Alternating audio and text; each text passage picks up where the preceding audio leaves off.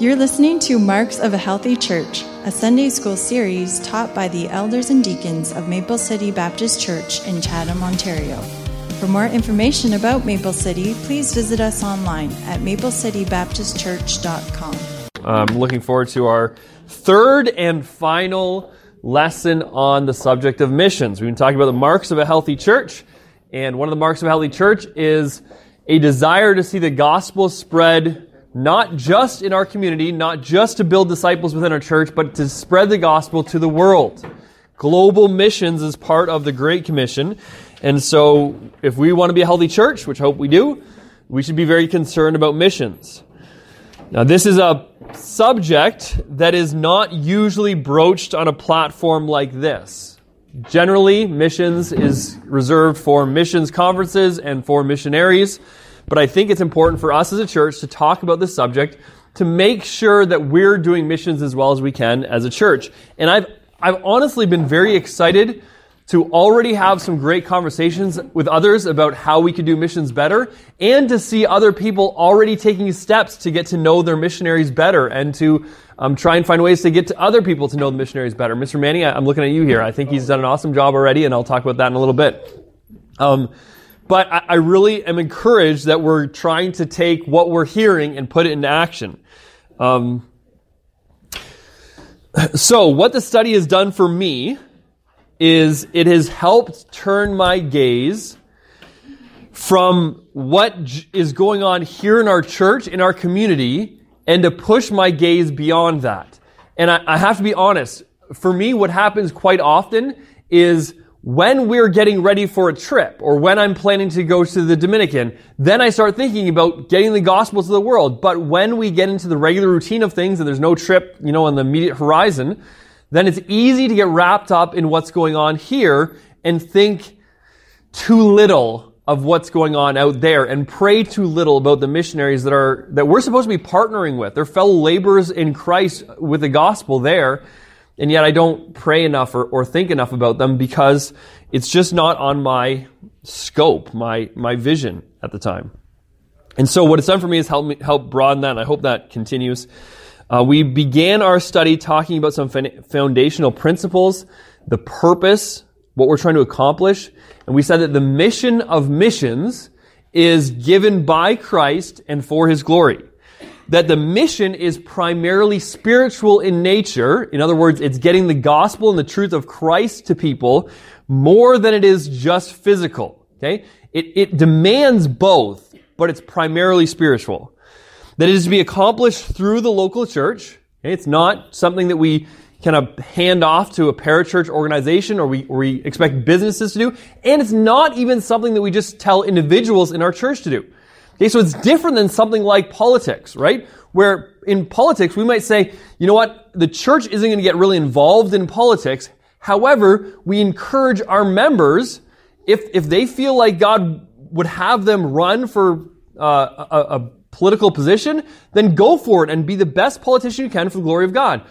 This is different. This is not all by yourself become a missionary or all by yourself get involved in missions. This is the whole church needs to be a part of that and running this. So it's primarily through the local church.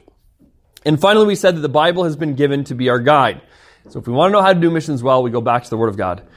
The plan we began last week, it was part one. It is how churches are to choose, to train, and to support good missionaries. We looked primarily at 3 John to discover that having a passion for missions is a healthy thing for a Christian. It's expected. Okay? If you're a believer in Christ and you love the gospel, you should want the gospel to go out to the world. There must be some cooperation among local churches. There was in the book of 3 John, and there, there must be, right? In, in order to, to co- complete this incredible task, we've got to be willing to work together. However, we cannot cooperate and support everybody. We, we can't just cooperate with anybody that believes anything. We have to be selective about who we're going to choose to cooperate with. And we can't support everybody. We just don't have the funds to do that. So we have, we need to be selective. And that's part of the difficulty when you're talking about a subject like this. We'll, we'll be discussing it more today. But it, sometimes it sounds almost like you're being mean by saying, well, we have to ask these questions. We have to make sure they line up with us in, the, in these areas. We have to make sure that this is their focus and this is what they're doing. It's not good enough to say, well, I'm a believer and I'm a really nice person. That, yeah, great. And so what else, right? And we need to be willing to ask some of those hard questions. Uh, therefore, we must develop a plan to assess missionaries and mission endeavors to determine if they ought to be supported. And so we assess missionaries by determining if they have godly, trustworthy character, if they are gifted, if they know the Word of God, and if they're faithful and fruitful in a mission, in a work that they're already a part of in their local church. Uh, I remember when I was younger, Pastor Wood said this to me, and it stuck with me. He said, You don't take a man and make him a deacon and then hope that he acts like a deacon. You take a man who is acting like a deacon and give him the title. And, and, I really think that applies to almost every area of leadership here, right? It applies to elders and applies to missionaries. You don't, you don't say, well, this person, they're going to get trained and then they're going to go overseas and hopefully they'll start doing missions work there. No, you take somebody who's doing missions work here. Remember last week we talked about, we should be taking people that are vital to the work of our local church and saying those are the people that are good candidates to be missionaries. If it's really going to hurt the church and leave a hole in the church, they're the ones that need to go if we're able to select you and like you go and, and the church ministry is unaffected, then you're not going to do anything there either. Right? And so those are the people we're looking for. They're faithful and they're fruitful in their mission already. Um, we talked about how we need to be equipping them through local church ministry and then remembering how Paul and Jesus did it. Okay? And sometimes we have a tendency to just have a school program for everything. And that's great and can be helpful, but it's not enough. They need to be connected to local church and, and learning under people who are in ministry already. We need to support them. And one of the phrases that he used that I like in the book is he said, you need to be ruthlessly selective. You think about that. Ruthlessly selective about who you're going to support. Because he said, once you choose to support them, you should lavishly support them. Okay? That poor missionaries are not a sign of godly missionaries. They're just a sign of being under supported by the churches that they're being sent from. And so we need to be selective about who we're sending. And when we, we decide somebody is worthy of sending and worthy of support, let's get behind them. Let's not make this just a token gift. And then we need to, as they go, maintain relationships and accountability with them. Uh, and so hopefully today, as we look at the second part of this plan, it'll be more practical how the church and how us as individual believers carry out this plan to choose, equip, support, and maintain accountability with godly, good missionaries. So here is our plan. As we move forward and we say, we're going to equip, we're going to support, we're going to choose, here's the first part of putting this into action, and that is strategic support strategic support. So if you can imagine walking into two, two different churches that are about the same size, and you walk into the foyer of one church, and you notice that they have a map on their wall. And on that map, they have 40 colorful pins scattered throughout the map. And you walk up to the map and you notice that there's little tags and they've got names of people and the places that they're going. And you think, wow, this church supports 40 missionaries and they're all over the world. And then, a few, seven days later, you go to another church. You walk into the foyer and you say, look, they've got a map too. But on this map, there's only five or six pins. And you think to yourself, man, these guys are slacking. What's going on? They've got five to six missionaries. How is that possible? Well, can I ask you a question? Which church is doing a better job supporting their missionaries? Depends what they're giving. Hmm? Five or six. Five or six? Depends what they're giving? So you all know where I'm going with this, right? You're smart. There's not enough information. That's, that's the correct answer. We have no idea. They could take 40 missionaries and send them 10 bucks a month and say, we're supporting missions work all over here and we don't know any of their names and we just like our pretty map that's colorful. Or, and the other church could be supporting five missionaries that they're deeply invested in, that they pray for, that they know their needs, that they're meeting them, that they're really involved in that work. And sure, the map doesn't look so colorful, but the people of the church are invested in missionaries. But can I tell you the truth? It's not always the case. Sometimes the people with 40 missionaries, they really do. They really do love their missionaries, right? And so, so we can't just make the assumption either way. We need more information. We need strategic support. Um, there are two ways of investing. If you get on the stock market sometime, uh, you know that you can invest by being very diverse, right? Having a very diversified portfolio. Why do people do diversified portfolios? So get hurt, right? For safety. Now, it's likely you're not going to see as many gains in this portfolio, but when the market dips down, if you, you know, if the market dips really down in oil, but you're only 10% in oil, then you're okay, right? If the market is really hot in Asia, but really bad in North America, then you're still okay because you're diversified. The other way of doing it is by looking at different companies and trying to determine which company is doing really, really well. They, they really try to do a good job. You believe in their company, you believe in what they're doing, and then you just say, okay, I'm gonna, I'm gonna put my money all in that one basket, but believing that one basket is doing a great job. Okay? Now, as we talk about that, there is, there's potential for great gain and there's potential for great loss in that second version. But I think sometimes when we think about our missions work, we think about it only as investing. So we look at these two things and we see some, some churches that have 40 or 50 missionaries and it looks like they're, they've got a diversified portfolio.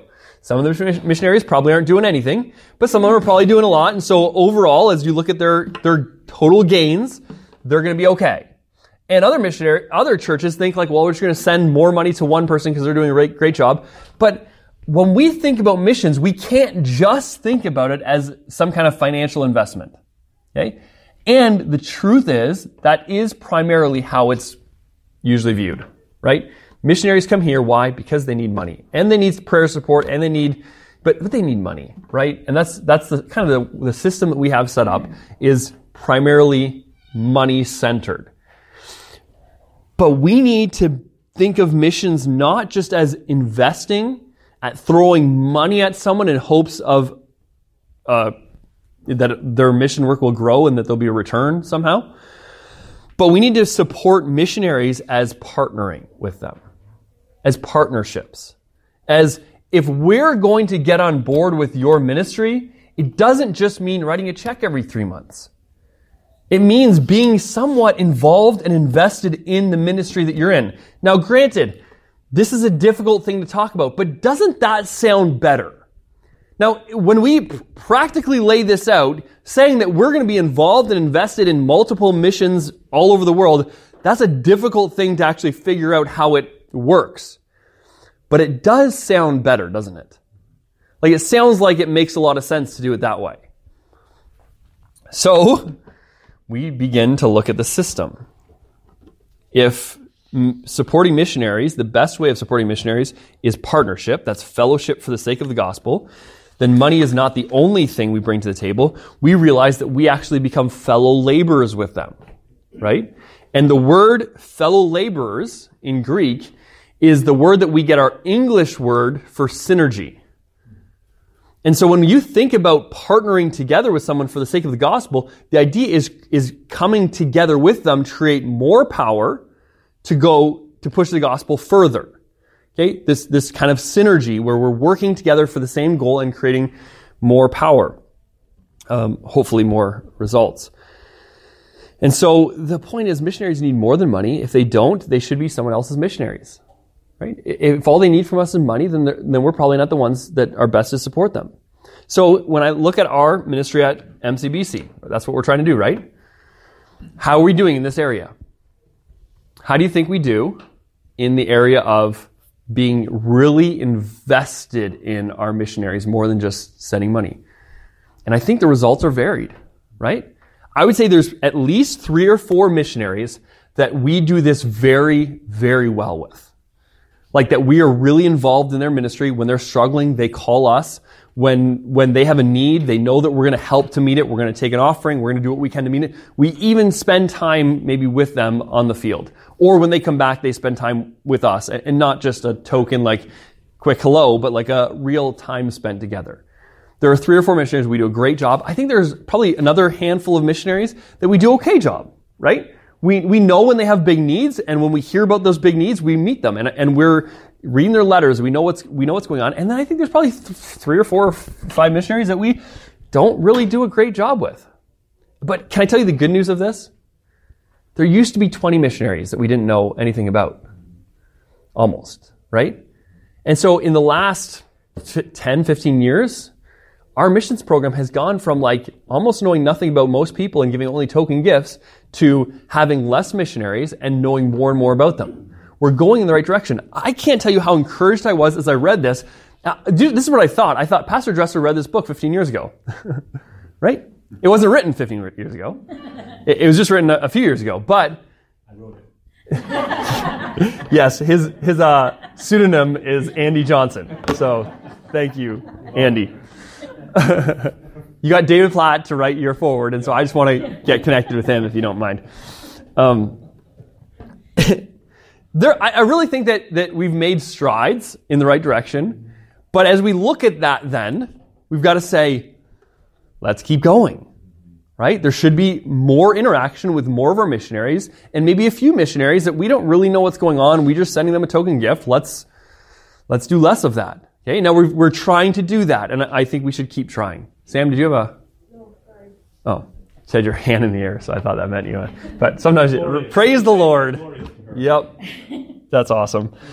Um, and so, what I'm saying is, when we look at the system and we say that the best thing to do is to really partner with missionaries, but what often happens in churches is they just become money investments and nothing more, that the system needs changing.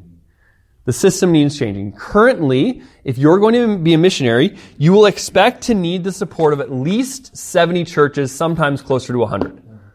So 100 different churches that you're supposed to be accountable to. That's an impossible situation, right? And each of those churches provides around an average of $1,000 a year. Okay, so it's not a huge investment when you're thinking about the, the amount that churches give to missions. You, usually, you know, a church, let's say they give $40,000 to missions, they have got 40 missionaries. Most churches that can fund $40,000 in missions don't have the people to really know 40 different missionaries, don't have the resources to know them well. And so it has to be broken. So what if the system was not small churches have five missionaries and large churches have 50 missionaries? What if the system was small churches have five missionaries and large churches have five missionaries? That'd be crazy, right? Um, and you probably were surprised I said small churches still have five missionaries. I think it's okay if, if a church is small and they're just starting out. I think it's okay for them to say, I'm going to come alongside of a few different people and be invested in that area and get different people, you know, praying for that area. But I don't think that we need to just expand as fast as we can with more and more missionaries. I think the support level needs to change. And so I'm not saying large churches should be giving less. I think percentage wise, large churches should give more to missionaries. But I think it'd be wonderful if missionaries only had 10 supporting churches. Yeah, one of the things too about this, I don't think we think about, with those guys who have 70 churches, when they come home, all 70 churches want to see them. Oh, absolutely. Report for them. Yep. And so they're worn out from their furlough because they never got rest. And it's just insane. And some of those churches are giving 25 bucks a month. Mm-hmm. And, and they're spending money to get there. And never, yep. it's just a, it's a oh, bad it's, system. Yeah, there's no, like, you, they probably most of the support that is given by a lot of churches goes toward um, receiving the checks, um, sending the, the postage, the updates, uh, traveling there during furlough. I mean, half your support, if not more, is taken up in just kind of keeping you in the loop, right? And that's, I don't think it should be that way. I would love to see five or ten churches partnering together to support missionaries. I think that's a much better system. And I think if we were to talk to most churches and most people, they would agree. But the only way the system changes is when churches start doing it the way that they think it should be done. And, and that, that means a lot of phone calls where you say, you know what, we just, we can't take on more missionaries because we're really trying to do a good job with the missionaries we have.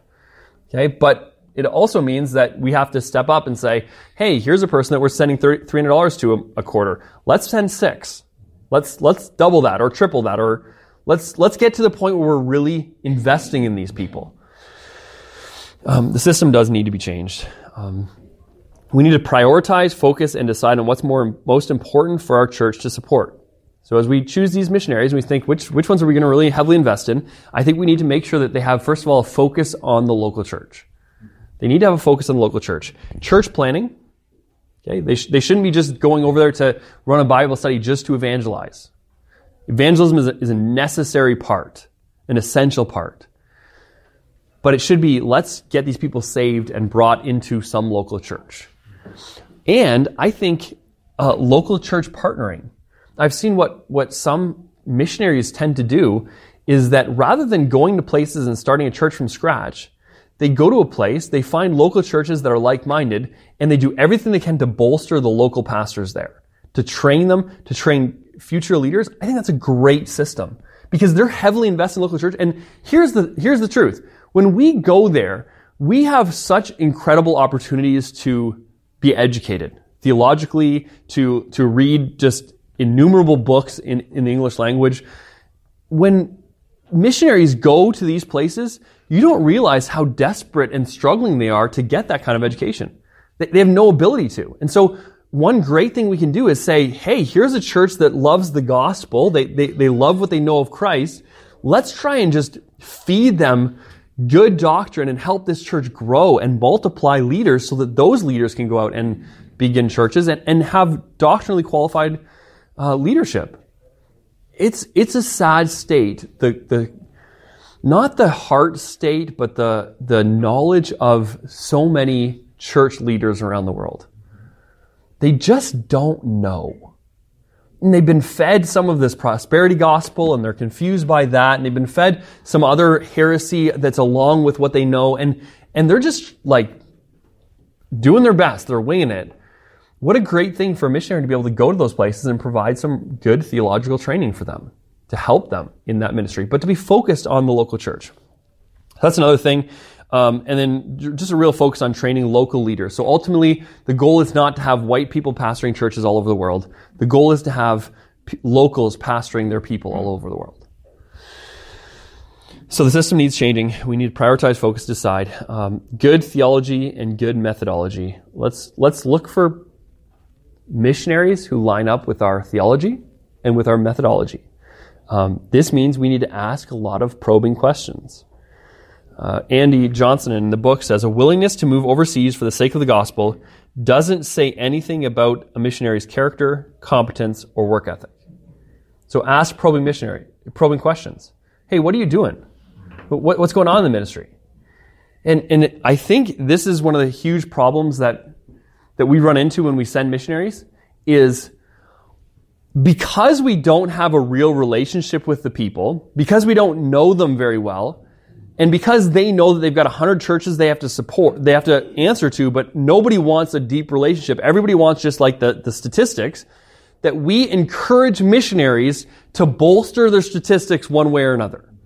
Right? So they want to have this many people saved and this many people baptized and this many people at church on Sunday. And so they watered in the gospel a little bit. They, they present a gospel. It's really easy. Do you want to go to heaven? Okay, just, just pray this prayer and, and then I can do another check on the wall. So when I write my missions letter, it looks better. Hey, you want to get baptized? Let's, let's do this. And not, no huge concern about whether you've been baptized in the past or whether you are saved at all. Just let's, let's do that thing.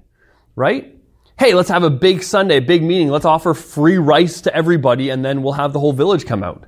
That's great, except uh, like all they're doing is trying to bolster their numbers and that's not okay. Sam, do you have a real comment? Well, yeah. Say, I wouldn't believe that that happened, but when I went to Hyles, they had the 25,000 baptisms, mm-hmm. and they would bus kids in from downtown Chicago, literally dump them, put them back on the bus, and they would never see church again. And that was their experience with. Yeah, that, that's that's ridiculous. And you know what they get to do? They get to put signs on their wall that says how many people they've been baptized. They get to put in their bulletin. They get to send out letters to all the churches and say, "Hey, look at how well we did. How are you doing compared to us?" Right? It's such a, a, a selfish, fleshly way of doing ministry.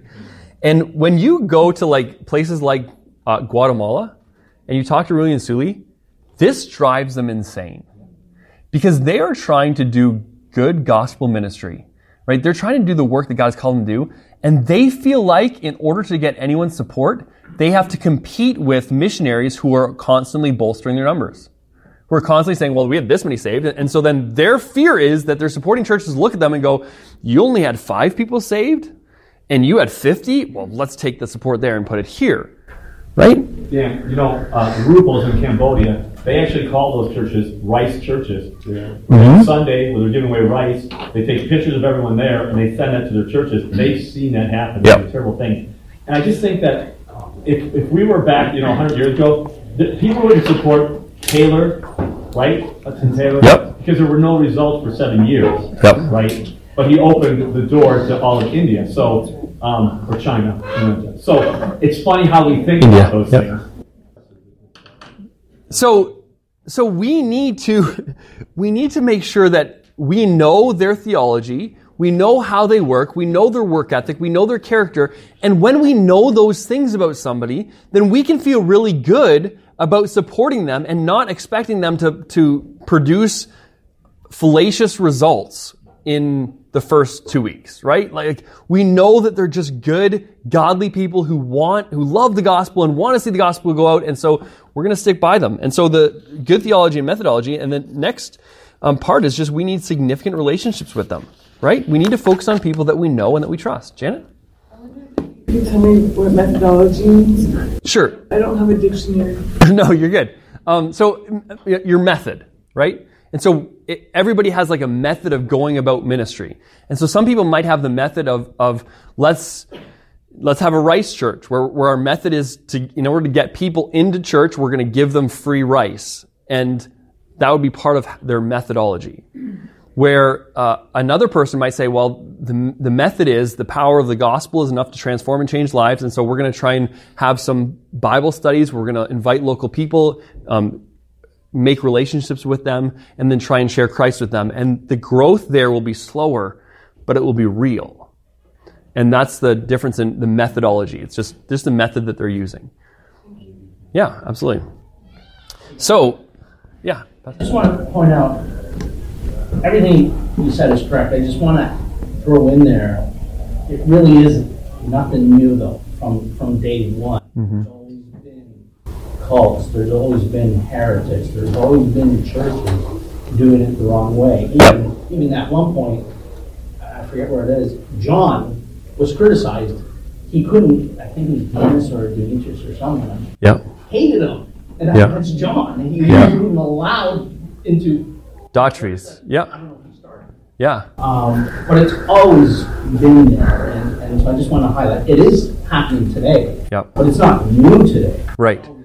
You're, you're right. And so I I think that, that that's a, a really important point that people don't change, right? And so you've always had this problem of, of heresy and uh, of uh, churches that are being, uh, or, or people not supporting missionaries like they're supposed to, like Diotrephes, or uh, yeah, or, others others that maybe are bringing false reports back.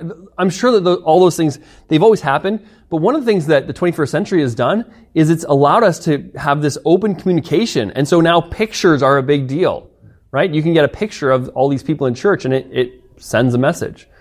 Um, and so just because we have this communication now, it's it's almost easier. Everybody knows this, right? You have Facebook, you have Instagram. You know what what you want to portray to the world. Missionaries are doing the same thing, right? And so it's important that we know them because you you don't know somebody just because you know what they're like on Facebook, and you don't know a missionary just because you know what they said. You know this many people in their letter. Yeah, I think what Eric says is really good, and I think it, it takes us back to this is the way it's always been. That's why we have the New Testament. Mm-hmm. Because all of those issues and problems, they're not new, and the New Testament addresses all of this because the early apostles were saying this is what it should be like, and when the problems arose, they corrected those things. Yep. So that's why we can never get away from it because those aren't new things. They they've happened for two thousand years now. Yep. But we have the answer. Yeah. Absolutely. Can I add another layer? I'll add something. Sorry.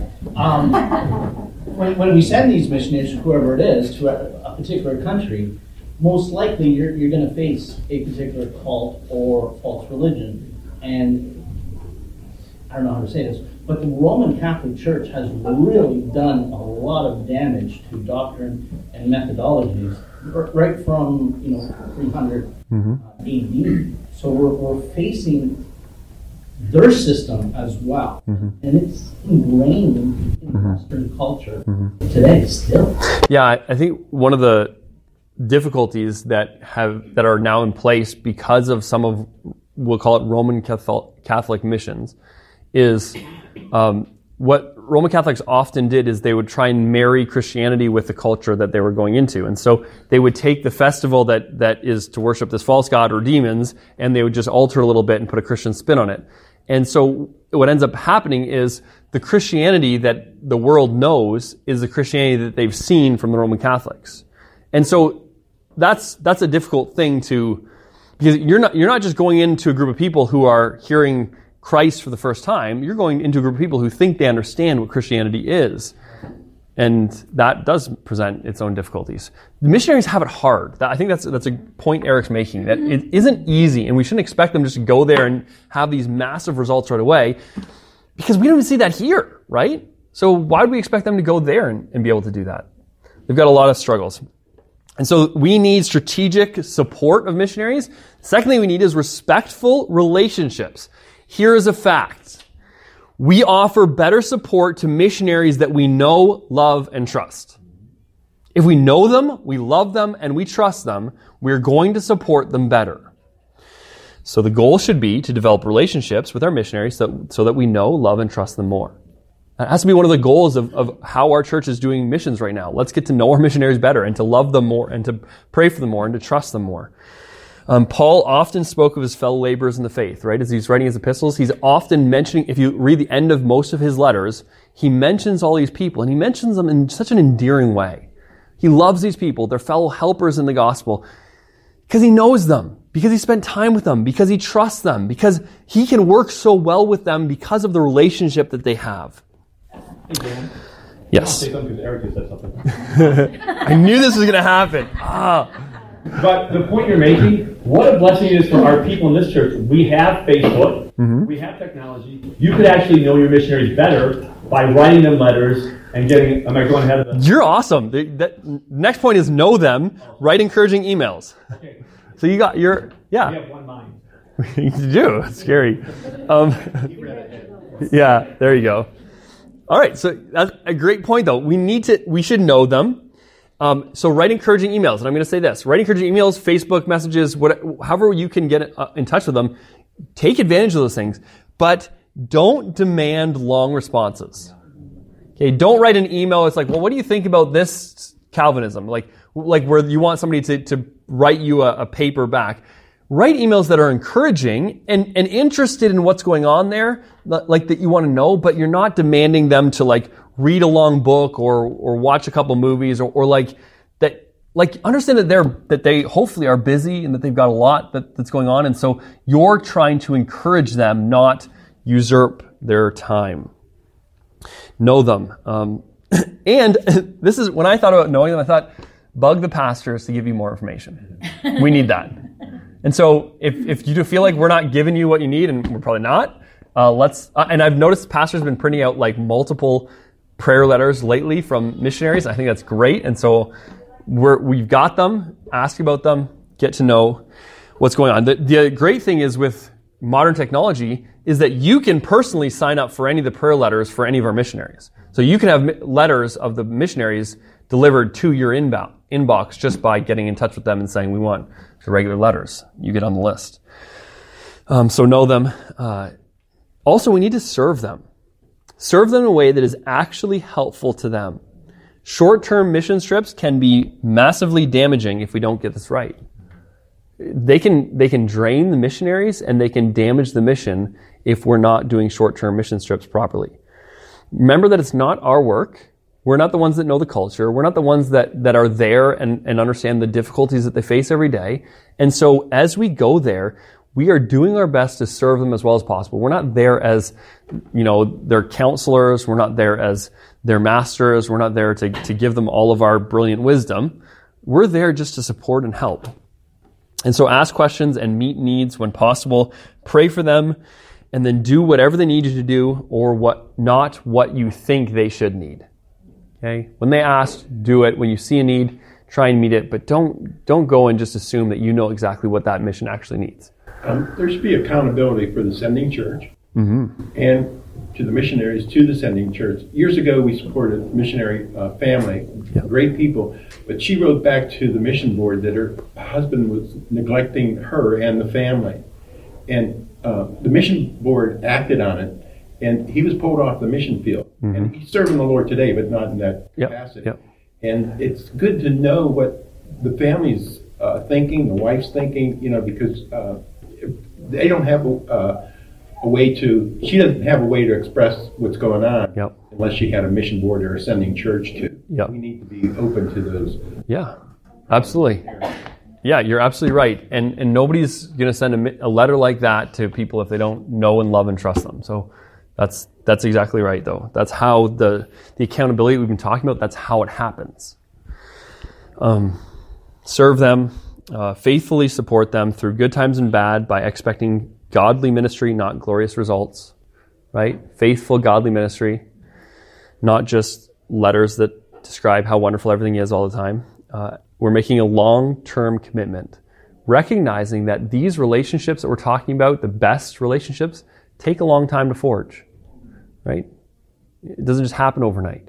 And so this is not just like, I'm going to send a couple of emails and be best buddies with all of our missionaries. This is like, I'm going to long term, for the rest of my life, invest in and love missionaries. And, and eventually, by the end of your life, you will have some great missionary friends. Uh, and you'll have helped in a, in a meaningful way. So, respectful relationships. Number three, advantageous assistance. I want to read page 87, and this is about Adoniram Judson. In February 1812, Adoniram Judson boarded a, a ship bound for India, leaving home and hearth for the sake of the gospel. Before his departure, he sold most of his possessions and bid a tearful goodbye to his family and friends. He would not return to the United States for more than 30 years, and then only for one short visit. He died in India in 1850 after 37 years of missionary service, mostly in Burma. Judson's experience was fairly typical for missionaries of his generation. Two centuries later, February 2012, Tony also headed to India for the sake of the gospel. But unlike Judson, he didn't sell anything other than some cupcakes at a fundraiser. He didn't bid a tearful goodbye to his family and friends, nor did he stay overseas for 30 years before coming home. In fact, as he boarded the aircraft bound for India, he had already booked a return ticket for his flight home in two weeks. In this regard, Tony, like Judson before him, is also typical of missionaries of his own generation. And when we think about how missions is often done and money that's supported missions, here's some crazy statistics for you. In 1980, there was 25,000 short-term missions trips taken by North Americans. Okay? So North Americans total 25,000 short-term missions trips. In 2012, there were 1 million short-term mission trips taken by North Americans every year. So that's where we're at. Now you think about how much money it costs to fund 1 million short-term mission trips. Somebody going for a week or two weeks. That's a lot of money. That's a lot of investment, right? And so when he's saying this is typical of missions, we understand that a lot of the money that is, that is spent on missions in our day is spent supporting short-term mission trips. So if that's the case, we got to ask the question, are short-term mission trips biblical? Are they helpful? We have to be honest about this question. Now, I'm, I'm not jumping to the conclusion, and I hope you don't think I'm going to, like, absolutely not. I'm not going there, but we need to think, okay, if they're going to be biblical and helpful, what does that look like? Um, now, what's interesting is when we look at the Apostle Paul's ministry, you would, you could almost say that he had a series of short-term mission trips back to back to back to back, right? Now the difference is when he went, he wasn't going into just a brand new culture. There was there was some Greek, but he was used to that. There was there was still Jews where he went, and so um, he still knew the language and those things. You could also say that his short-term mission trips were usually short simply because he was beaten and kicked out of a city, and so it's probably not the same way you're going to leave any mission trip. Um, but it, it, it some seems to be true that he was kind of really interested in going somewhere for a short time and getting the gospel there and trying to get the, a church started there. And then he would move on and do the same thing somewhere else. And then eventually he would go back and try and establish that church and, and strengthen the church. That was kind of his pattern, going from one place to another. Now maybe he's like the only guy that should ever be doing that.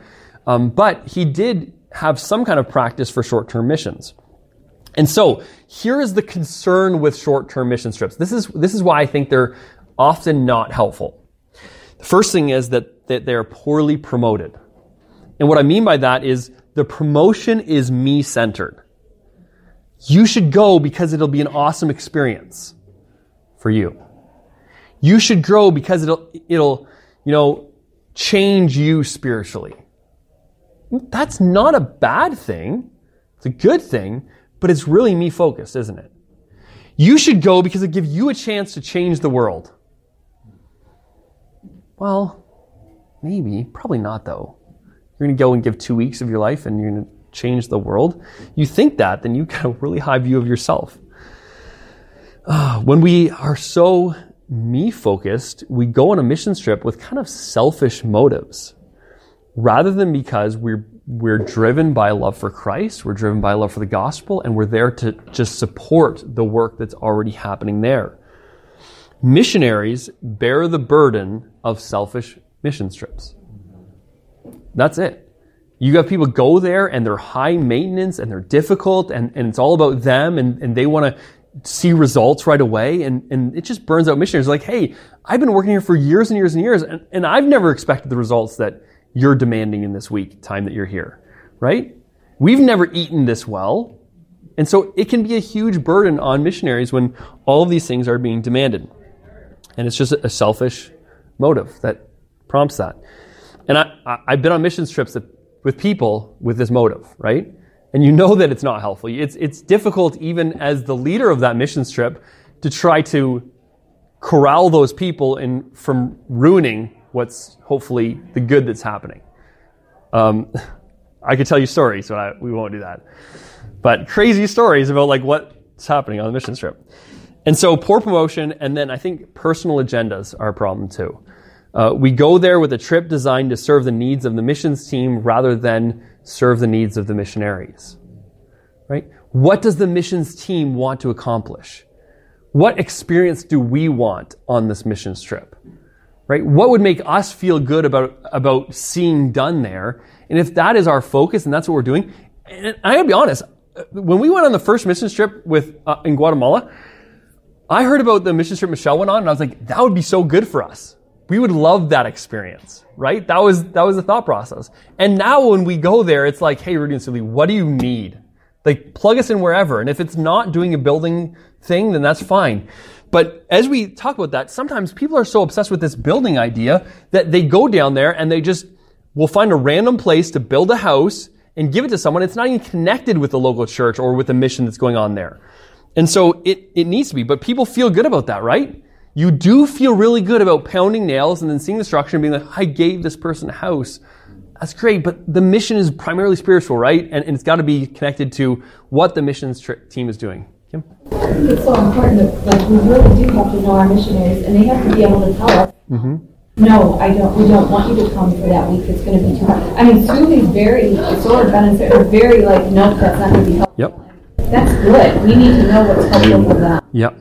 Yeah, absolutely not what's good for us, what's helpful to them long term. Here's what Andy Johnson says. He says a thoughtful evaluation of short term mission trips will reveal that many are ineffective, distracting, wasteful, and in some cases flat out counterproductive to the cause of Christ among the nations. That's honest. Sometimes they're just not helpful. And so, what makes for a good short term mission trips? Number one, keep the long view. Okay, the long term in view. Um, make sure whatever we're doing is usefully connected to a long-term project, to a long-term ministry. Uh, we are there to serve the ministry of the missionaries in any way possible. Can you imagine going to a short, to, to a missions trip and the most helpful thing for you to do is to watch the missionaries' children while they go run a training class for the leaders in their church? Going overseas to babysit? Really? That might be the most helpful thing you can do right? There's, Bonnie did that. There's a lot of things that we can do that we might not realize. And if we really go with a servant's heart and, and our missionaries get that, because it's going to take a little while for them to get out of the, this is what you want, and so this, I'm going to give you your experience to, this is what's really helpful. But if we can get there with them, we can be truly helpful, I think. Um, long term in view, Utilize short term uh, mission trips to build lifelong partnerships. So the greatest thing about some of the short-term mission trips that I've been on is not the work that was accomplished there. It's a relationship that's built there that continues throughout the rest of the year and uh, throughout the years.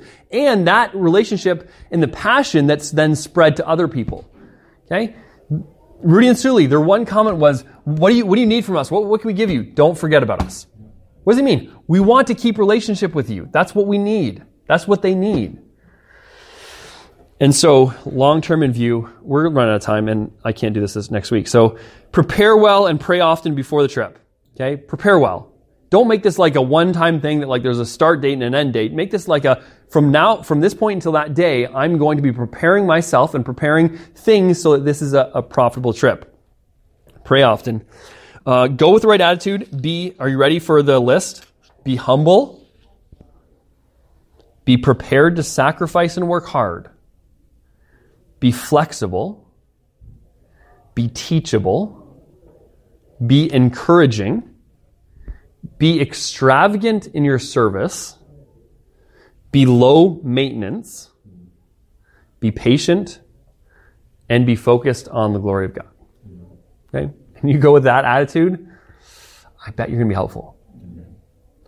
So, uh, that's that's it for the plan. we don't have any time for passion, but if I was going to give you passion, I would say you need to have a high view of God. You can read those verses. I think the verses are on your sheets. High view of God, Romans 11, 33 to 36. Some of my favorite verses in the Bible. Uh, you need to have a love for the gospel. You need to have obedience to the Great Commission. And so he concluded this book, and I'll con- conclude this series with this line. We should have urgency because sin is real and hell is bad. We should have confidence because God is so good and heaven is so glorious. So why dawdle on the way to the victory celebration? Get to it.